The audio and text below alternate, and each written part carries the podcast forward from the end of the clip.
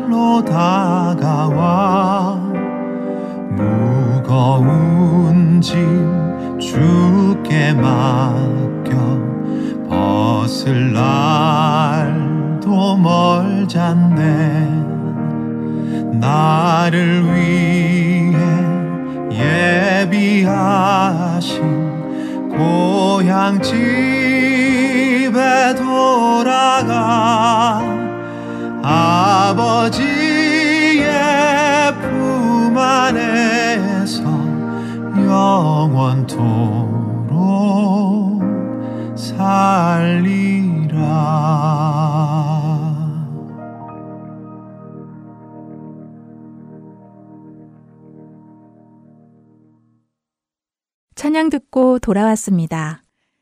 버지니아 남시준 남은숙 애청자님께서 보내주신 소식 전해드립니다. 할트앤 서울 직원 모든 분들께 항상 감사드립니다. 매일 할트앤 서울 방송을 통해 성경 말씀과 복음 성가를 들으며 은혜를 많이 받습니다. 여러분의 수고에 감사드리며 할트앤 서울 방송이 계속 발전이 있기를 기도합니다. 라고 편지 주셨네요.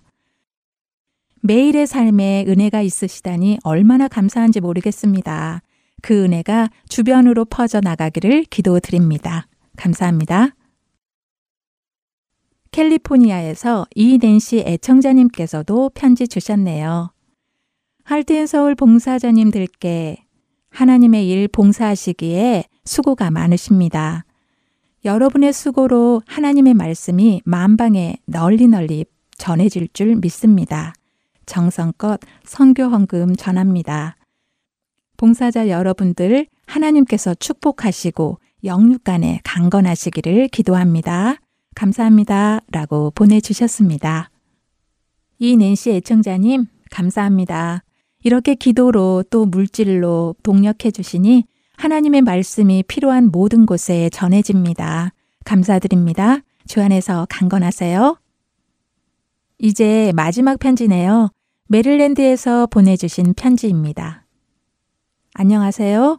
코로나19, 델타 변이, 오미크론, 새로운 변이 바이러스로 매일 수많은 확진자와 사망자가 보고되는데, 이제는 덤덤하게 받아들이게 되네요. 하루하루 건강하게 살아있음에 감사하며, 날마다 숨쉬는 순간마다 합창으로 된 찬양을 신청합니다. 수고하시는 모든 복음방송 관계자, 봉사자, 청취자와 함께 듣고 싶습니다. 2022년도에도 주님과 동행하며 승리하시며 건강하시길 기원합니다. 라고 메릴랜드 엘리코시티에서 유영진 애청자님께서 보내주셨습니다. 네, 말씀하신 대로 코로나 시대가 계속되다 보니 점점 무디어져 가네요. 죄를 향한 우리의 감각도 이렇게 무디어져 가지는 않을지 걱정도 됩니다. 늘 깨어있는 우리가 되기를 기도합니다. 편지 감사합니다. 여러분의 기도와 후원으로 생명을 살리고 세우는 귀한 사역은 이어져 갑니다. 주님께서 기뻐하실 이 일이 계속되어져 나가기를 기도드리며 애청자 코너 시간 여기서 마치겠습니다. 메릴랜드 유영진 애청자님께서 신청해 주신 곡 날마다 숨쉬는 순간마다 보내드리고 주안의 하나 사부로 이어드리겠습니다. 안녕히 계세요.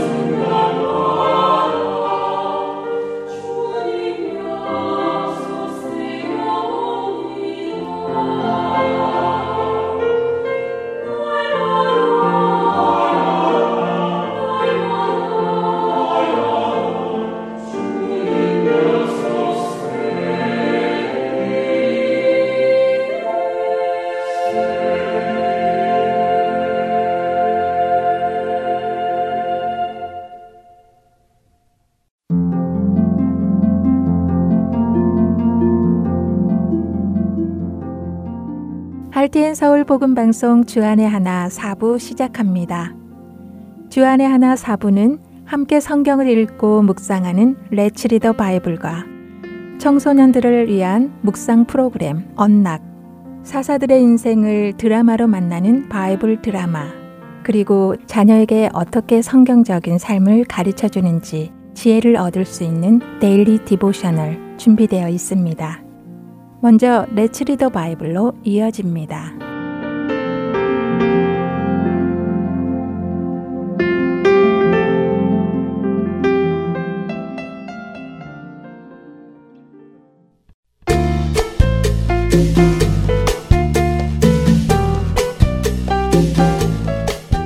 애청자 여러분 안녕하세요. Let's Read the Bible 진행의 신용호입니다. 시험이라는 단어를 들으면 무엇이 생각나시나요? 공부를 잘하든 못하든 시험은 언제나 우리를 긴장하게 만듭니다. 어떤 사람들은 시험이 없으면 좋겠다고 하기도 하지요. 그런데 시험이란 무엇일까요? 사실 시험에는 분명한 목적이 있습니다. 그 사람의 실력 혹은 능력을 검증하는 것이지요. 학교의 시험은 그 사람이 배운 것을 알고 있는지 얼마나 많은 지식을 가지고 있는지를 검증하는 잣대입니다. 이러한 시험은 우리의 신앙생활에도 있습니다. 우리의 믿음이 실제인지 아닌지 검증하는 것이지요. 시험을 통하여 우리는 자신의 믿음이 얼마나 되는지를 증명할 수 있습니다. 베드로 사도가 베드로 전후서를 쓸 당시 성도들에게는 많은 시험이 있었습니다. 당시 로마의 황제는 네로였는데 어느 날 로마 시내에서 불이 난 것을 두고 흉흉한 소문이 퍼졌습니다. 네로 황제가 로마 시내를 불태웠다는 소문이었죠. 사실 많은 사람들이 지금도 네로 황제가 로마 시내를 불태우면서 시를 읊었다고 생각하기도 하지만 그것은 사실이 아닙니다. 하지만 그러한 소문은 로마 시내에 퍼져나갔고 많은 사람들이 네로 황제를 향해 불만을 품기 시작했습니다. 네로 황제는 자신에게 쏟아지는 불평을 돌릴 희생자가 필요했습니다. 그리고 그 희생자는 바로 그리스도인들이었죠. 네로 황제는 로마 시내에 불을 지른 것은 자신이 아니라 그리스도인들이라는 소문을 내었고 이 소문으로 인하여 그리스도인들을 잡아 고문하고 학살하는 악행을 저지르기 시작합니다. 그리스도인들이 예수 그리스도를 부인하지 않으면 사자와 같은 짐승에게 던져주기도 하고 그리스도인들의 몸에 기름을 바르고 불을 붙여 로마 시내를 밝히는 가로등으로 쓰기도 하는 끔찍한 일을 저질렀습니다. 이렇게 억울하게 잡혀가고 고문을 당하고 심지어 끔찍한 죽임을 당하는 시험이 그리스도인들에게 주어졌습니다. 그리스도인들은 자신의 신앙을 부인하면 살 수 있었습니다. 그들이 가지고 있는 믿음이 참된 믿음인지 아닌지 증명할 수 있는 시험이 온 것입니다. 대부분의 그리스도인들은 예수님을 부인하는 것 대신 죽임당하는 것을 선택함으로 자신들의 믿음을 증명했습니다. 이런 믿음의 시험 앞에 놓인 그리스도인들을 향해 베드로 사도는 베드로전서 4장 12절부터 14절에 말씀합니다. 사랑하는 자들아, 너희를 연단하려고 오는 불시험을 이상한 일 당하는 것 같이 이상히 여기지 말고, 오히려 너희가 그리스도의 고난에 참여하는 것으로 즐거워하라. 이는 그의 영광을 나타내실 때에 너희로 즐거워하고 기뻐하게 하려 함이라. 너희가 그리스도의 이름으로 치욕을 당하면 복 있는 자로다. 영광의 영, 곧 하나님의 영이 너희 위에 계심이라. 우리 각자도 그리스도인으로 살아가며 자신의 믿음이 어떤 믿음인지 여러 가지 시험을 통해 증명해야 할 때가 올 것입니다. 물론 베드로 사도 시대 같은 끔찍한 시험은 아닐 수도 있습니다. 내 양심을 속이고 어떤 일을 하느냐 하지 않느냐 하는 시험일 수도 있습니다. 그러나 그 어떤 시험이 온다 하더라도 그리스도인들은 항상 선을 행하며 하나님께 모든 것을 의뢰하며 살아가야 할 것입니다. 레츠리더 바이블 베드로전서 4장 12절부터 19절까지의 말씀을 읽고 마치겠습니다. 사랑하는 자들아, 너희를 연단하려고 오는 불시험을 이상한 일 당하는 것 같이 이상히 여기지 말고, 오히려 너희가 그리스도의 고난에 참여하는 것으로 즐거워하라. 이는 그의 영광을 나타내실 때에 너희로 즐거워하고 기뻐하게 하려 함이라.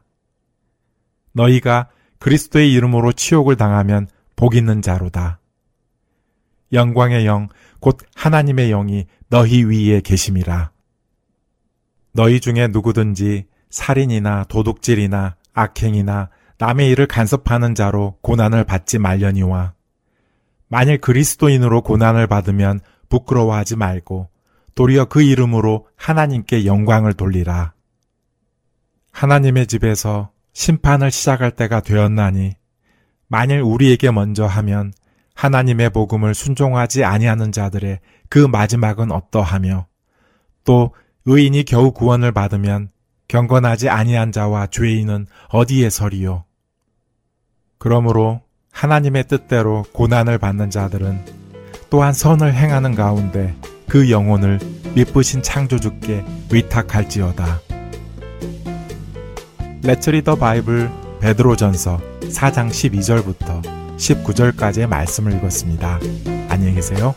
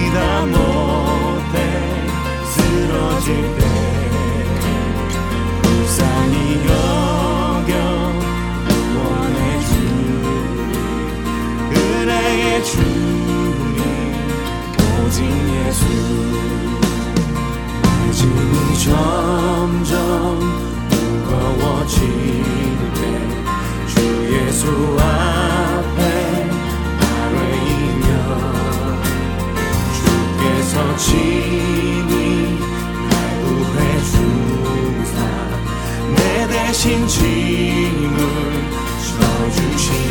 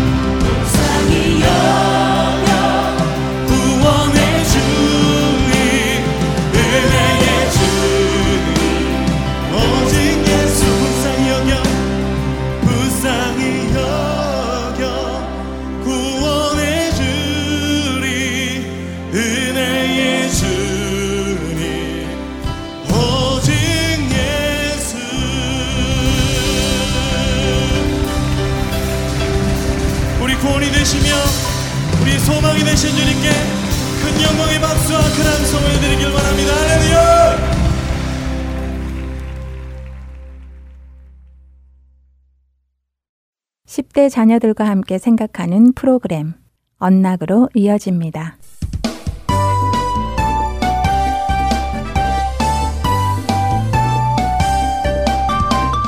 애청자 여러분, 안녕하세요. 언락 진행의 임태리입니다. 오늘 함께 나눌 언락 첫 에피소드는 Acknowledging Anger, 분노를 인정하는 것입니다.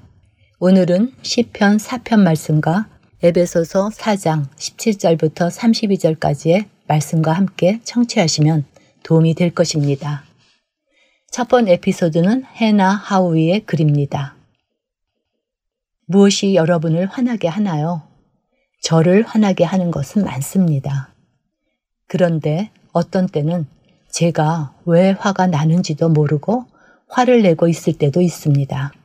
그런 때는 도대체 무엇이 나로 화를 나게 할까 찾아보려 고민하기도 하지요. 또 어떤 때는 화가 날 분명한 이유가 있기도 하지만 그 이유가 정당하지 않다는 것을 느끼기도 하지요. 어느 쪽의 경우든 제 마음은 답답하기만 합니다. 우리에게 화가 날 때 우리는 과연 어떻게 해야 할까요?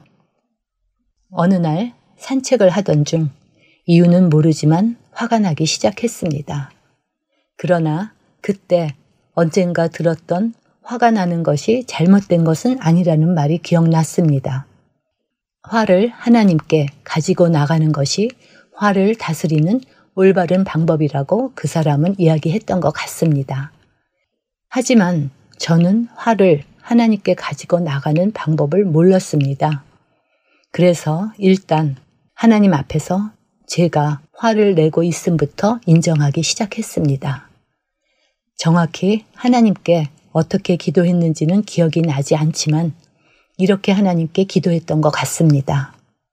하나님, 화가 나요. 왜 화가 나는지는 모르겠습니다. 그냥 화가 납니다. 제 화를 하나님께 가지고 나와 드리라니 여기 드립니다. 이런 식으로 기도를 했던 것 같습니다. 그런데 놀랍게도 그렇게 기도하자마자 하나님께서 이미 저희 화를 알고 계시다는 감정이 들었습니다. 하나님께서 제가 화가 나 있다는 것을 알고 계시다는 사실만으로도 저희 화가 누그러지기 시작했지요. 오히려 제 마음에 평온이 찾아오기 시작했습니다. 제가 하나님께 저희 화를 드렸다는 것 외에는 아무것도 한 일이 없는데도 말이지요.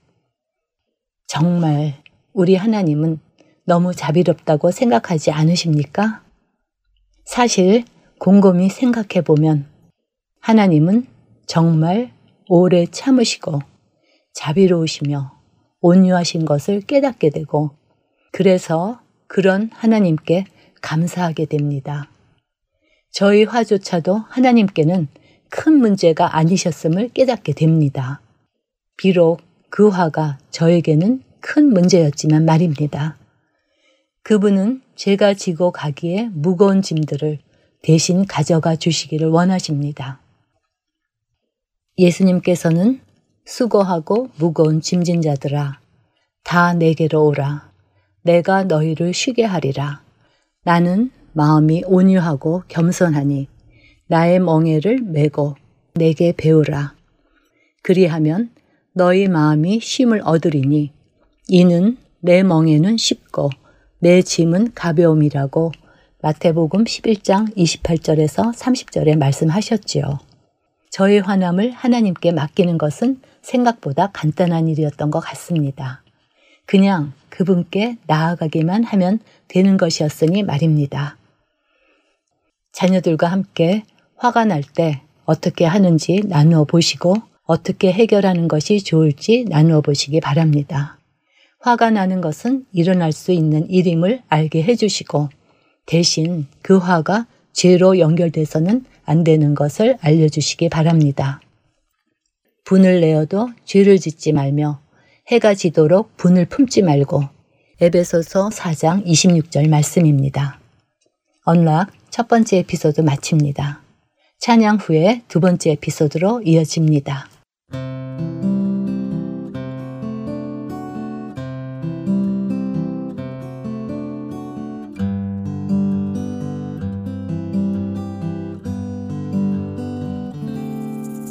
무거운 짐진 사람은 다 내게로 오라.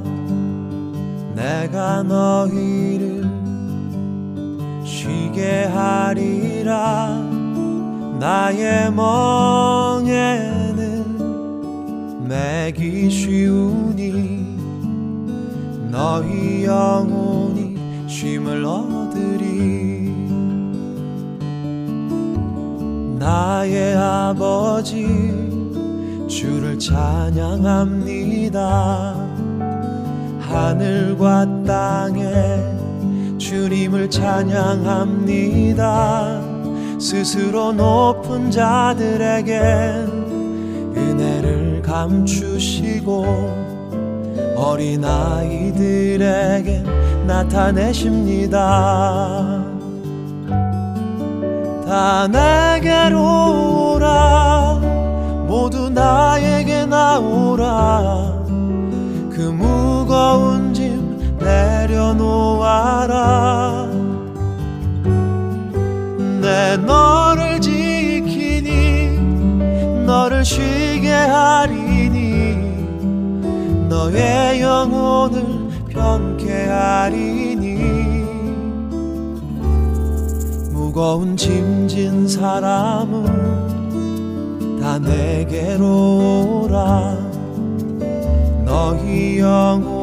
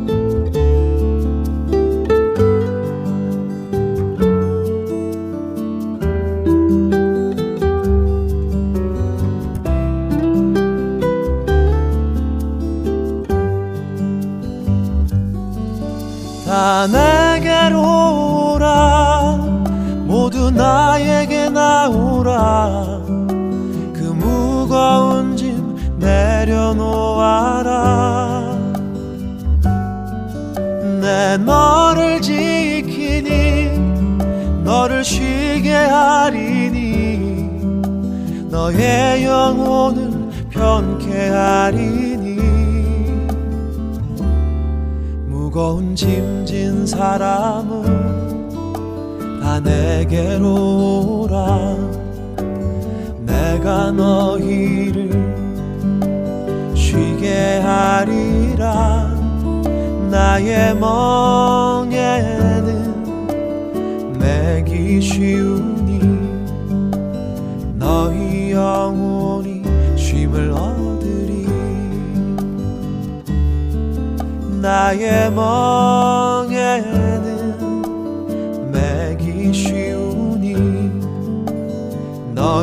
너희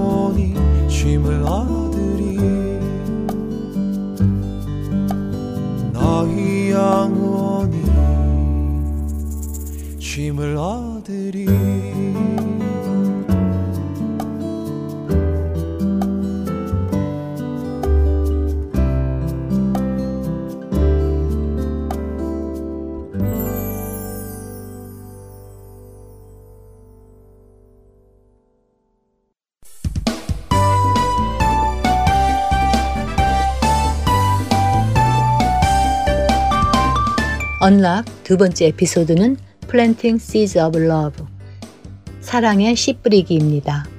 오늘은 마태복음 22장 34절부터 40절, 28장 18절부터 20절, 그리고 고린도전서 3장 6절의 말씀과 함께 청취하시면 도움이 될 것입니다.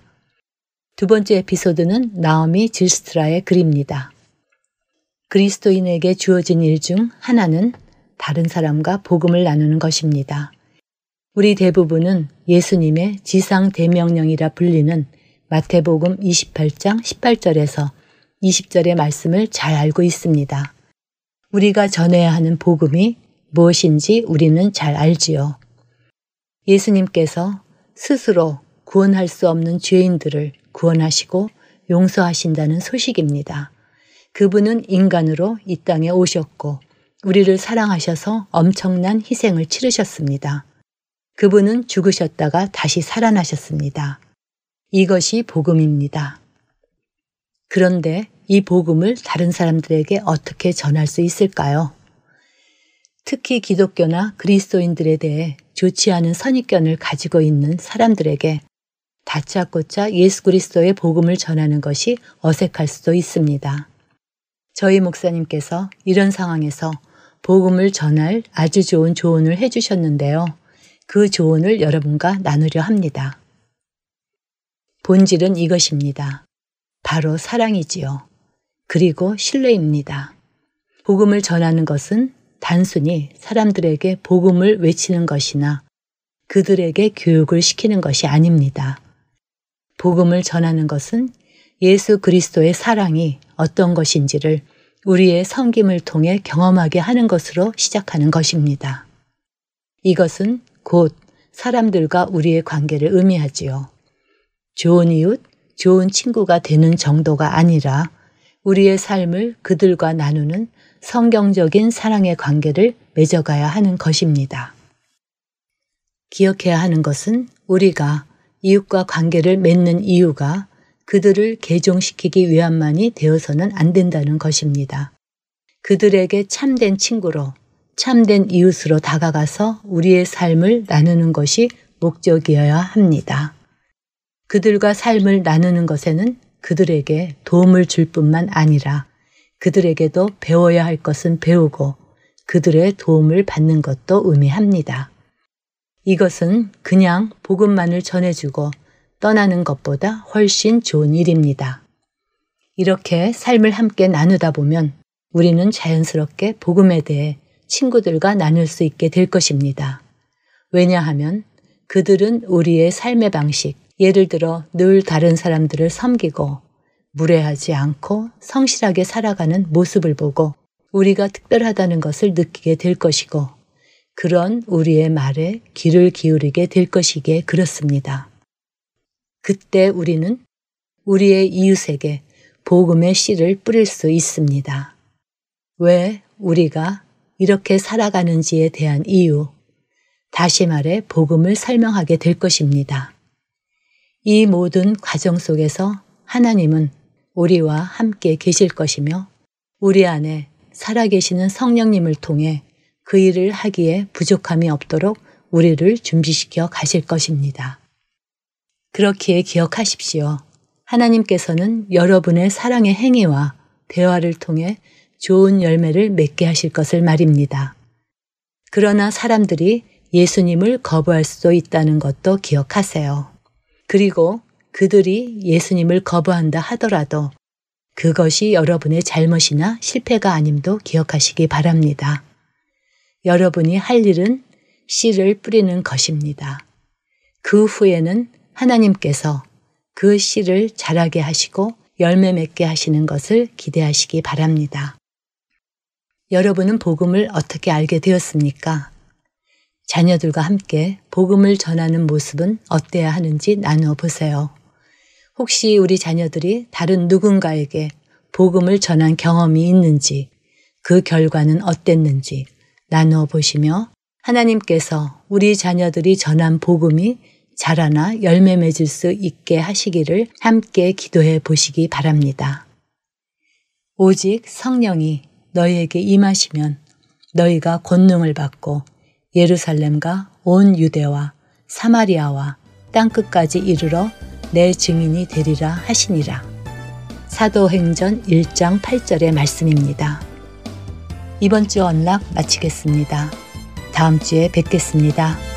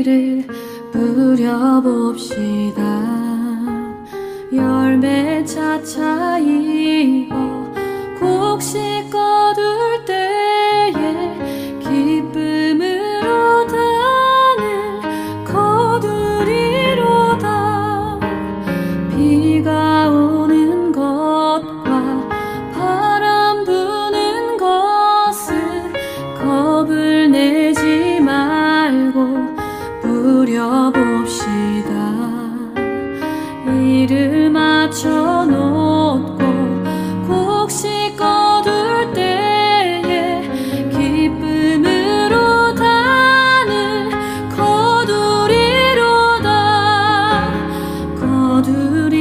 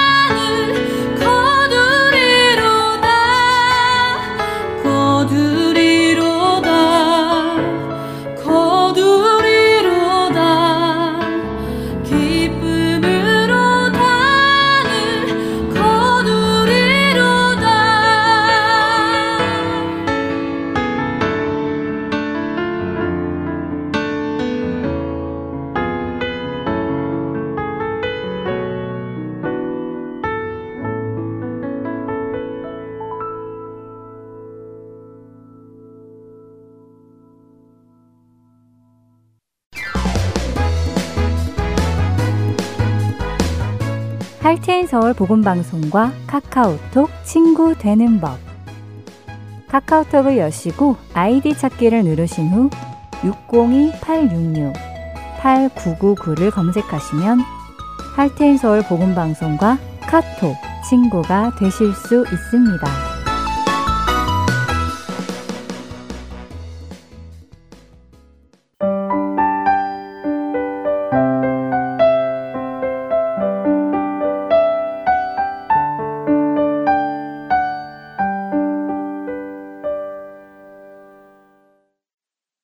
바이블 드라마로 이어집니다.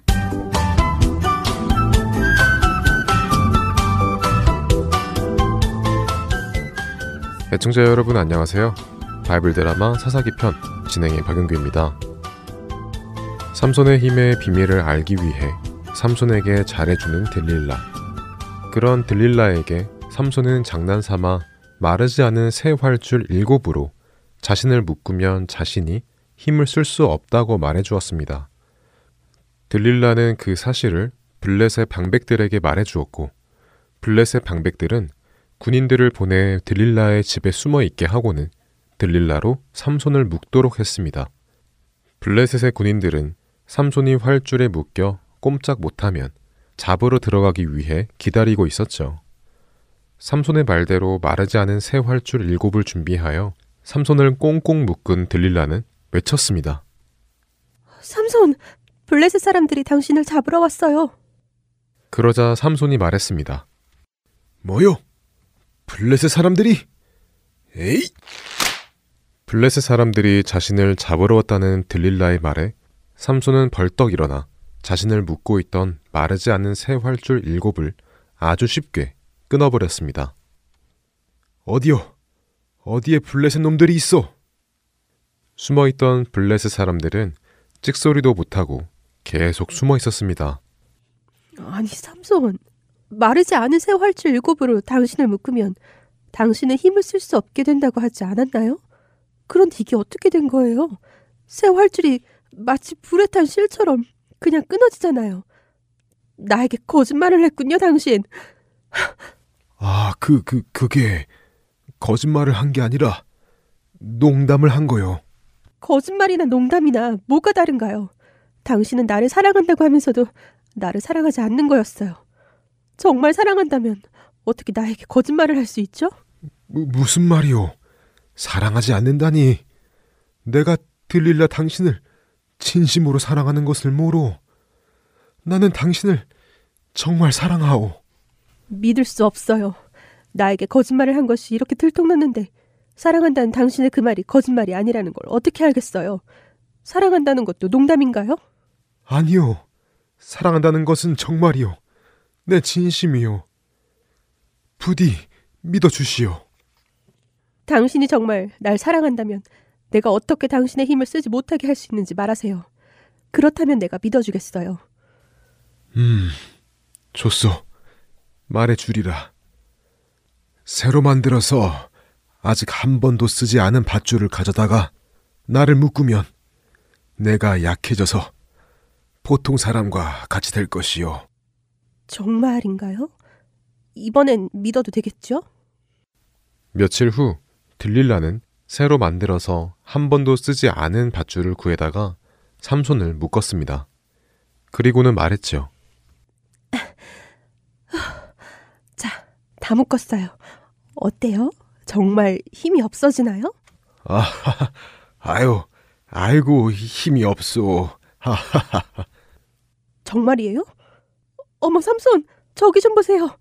블레스 사람들이 당신을 잡으러 문 앞에 들이닥쳤어요. 뭐요? 에이! 블레셋 사람들이 잡으러 왔다는 말에 삼손은 다시 한번 힘을 내어 자신을 묶고 있는 밧줄을 실을 끈 듯 끊어버렸습니다. 어디요? 어디 있어? 내 이놈들을 당장 잡아서 혼내주리라! 이번에도 블레셋 군인들은 옆방에서 삼손을 잡을 준비를 하고 있었지만 삼손의 힘이 강한 것을 보고는 쥐 죽은 듯 숨어 있었습니다. 아니, 어떻게 된 거야? 힘을 못 쓴다더니 잘만 쓰는구만. 쉬, 조용히. 삼손이 들었다가는 우리 모두 죽은 목숨이야. 이번에도 삼손이 거짓말을 한 것을 알게 된 들릴라는 화가 머리 끝까지 났습니다. 삼손, 당신 나를 가지고 노는 건가요? 전 이제 당신의 말을 믿을 수 없어요. 날 계속해서 희롱하는군요. 당장 내 집에서 나가요. 들릴라의 화난 모습에 삼손은 걱정합니다. 드, 드, 드, 들릴라, 화가 많이 났군요. 미안하오. 난 그저 농담으로 한 것인데 당신이 이렇게 심각하게 받아들일 줄 몰랐소. 사실 내 힘을 없애려면 내 머리카락을 음 삼손은 화가 난 들릴라의 마음을 풀어주기 위해 자신의 힘을 없애는 방법을 말해주려 합니다. 바이블 드라마 사사기 편 다음 시간에 뵙겠습니다. 안녕히 계세요.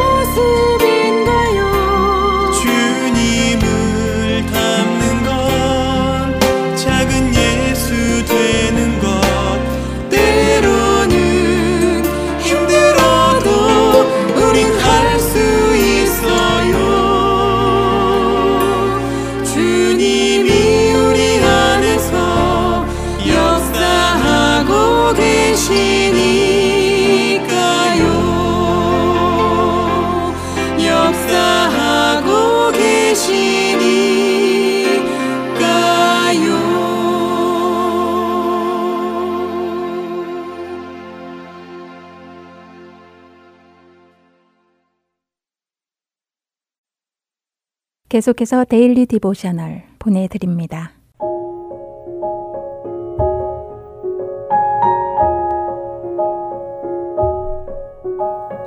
애청자 여러분 안녕하세요. Daily Devotional 진행의 최소영입니다. 우리 자녀들은 예수님께서 우리 안에 채워주신 사랑으로부터 나오는 말들을 하고 있나요? 화가 난다고 해서 말을 함부로 하거나 다른 사람들에게 상처가 되는 말들을 하지는 않는지요. 오늘은 이것에 대해 나누어 보고 함께 말씀을 묵상하는 시간 되시길 바랍니다. 오늘 Daily Devotional의 제목은 A Salty Spring, 쓴 물입니다. 네이스는 교회 youth group 친구들과 함께 캠핑을 하러 갔습니다. 이 캠핑은 1년에 한 번 하는 행사로 모두들 기대에 부풀어 있었지요. 캠핑장에 도착한 후 선생님께서는 저녁 식사 전에 하이킹을 하러 산에 가자고 제안하셨습니다. 몇몇 아이들은 하이킹을 하고 싶다고 하며 선생님을 따라 나섰지요. 이렇게 하이킹을 하던 중 아이들은 한 샘물을 발견하였습니다. 네이스는 자신의 증조 할아버지께서 어렸을 때 집 뒤에 숲에 있는 샘물을 마시곤 하셨다는 이야기를 들은 적이 있다고 하며 이 샘물을 마셔도 되느냐고 선생님께 여쭈어 보았지요. 선생님은 마시지 않는 것이 좋을 것 같다고 하시며 샘물은 마실 수 있는 물이긴 하지만 몇 번 퍼서 마시면 나중에 쓴물이 나올 수도 있다고 하십니다. 선생님의 말씀에 네이스는 신선한 샘물이라면 나중에 쓴물로 바뀔 수가 없을 것이라고 하며 어떻게 샘물이 두 종류의 맛을 낼 수 있겠느냐고 말하였지요. 네이슨의 말에 선생님은 미소를 지으시며 성경에 이와 비슷한 말씀이 나온다고 말씀하십니다. 야고보서에서 우리의 혀를 통제하는 것에 관한 말씀이 나오는데 한 샘에서 신선한 물과 쓴물을 낼 수 없듯이 예수님의 사랑으로 채워진 사람은 한 입으로 찬송과 저주가 나올 수 없다는 것이지요. 선생님의 말씀에 네이스는 오늘 아침 텐트를 칠 때 친구 테이트와 서로 화가 나서 안 좋은 말들을 했던 것이 마음에 찔렸습니다. 사실 네이스는 테이트에게 예수님에 관한 이야기를 많이 전해 주었고 이 캠핑에 같이 가자고 권한 것도 네이슨이었지요. 하지만 오늘 아침 네이슨이 테이트에게 한 말들은 예수님의 사랑을 보여주는 말들이 아니었습니다. 선생님은 우리가 예수님을 믿고 따를 때 예수님께서는 우리를 그분의 사랑으로 채워주신다고 하시며 샘에서 물이 솟아나는 것 같이 우리의 말도 예수님의 사랑으로부터 나와야 한다고 말씀하셨지요. 만약 우리가 이 부분에 실패하였다면 예수님께 고백하고 우리가 잘못한 사람에게 용서를 구해야 한다고 선생님은 말씀하십니다. 우리의 말이 예수님께서 우리에게 채우신 온전한 사랑으로부터 흘러나오도록 도와달라고 하나님께 기도해야 한다는 것이지요. 선생님의 말씀에 네이스는 오늘 아침 화가 나서 함부로 말했던 것을 용서해달라고 하나님께 조용히 기도했습니다. 기도를 한 후 네이스는 테이트에게 다가가 진심으로 용서를 구하며 오늘 이야기는 마칩니다. 예수님의 사랑에서 나오는 아름다운 말들을 하고 있는지 자녀들과 이야기해 보시기 바랍니다. 때론 다른 사람들에게 상처가 되는 말이나 무례한 말을 하는 경우도 있을 것입니다. 하지만 예수님을 믿고 변화된 자들의 입에서는 그러한 말들이 나와서는 안 되겠지요. 자녀들이 예수님의 사랑에서 흘러나오는 말들을 하도록 함께 기도하시기 바랍니다. 오늘 묵상할 말씀은 야구보서 3장 10절과 11절. 한 입에서 찬송과 저주가 나오는도다. 내 형제들아, 이것이 마땅하지 아니하니라. 샘이 한 구멍으로 어찌 단물과 쓴물을 내겠느냐, 입니다. 온몸의 지체가 하나님의 다스림을 받으며 하나님 앞에 온전하여지는 우리 자녀들 되길 소망하며 오늘 데일리 디보셔널 마칩니다. 안녕히 계세요.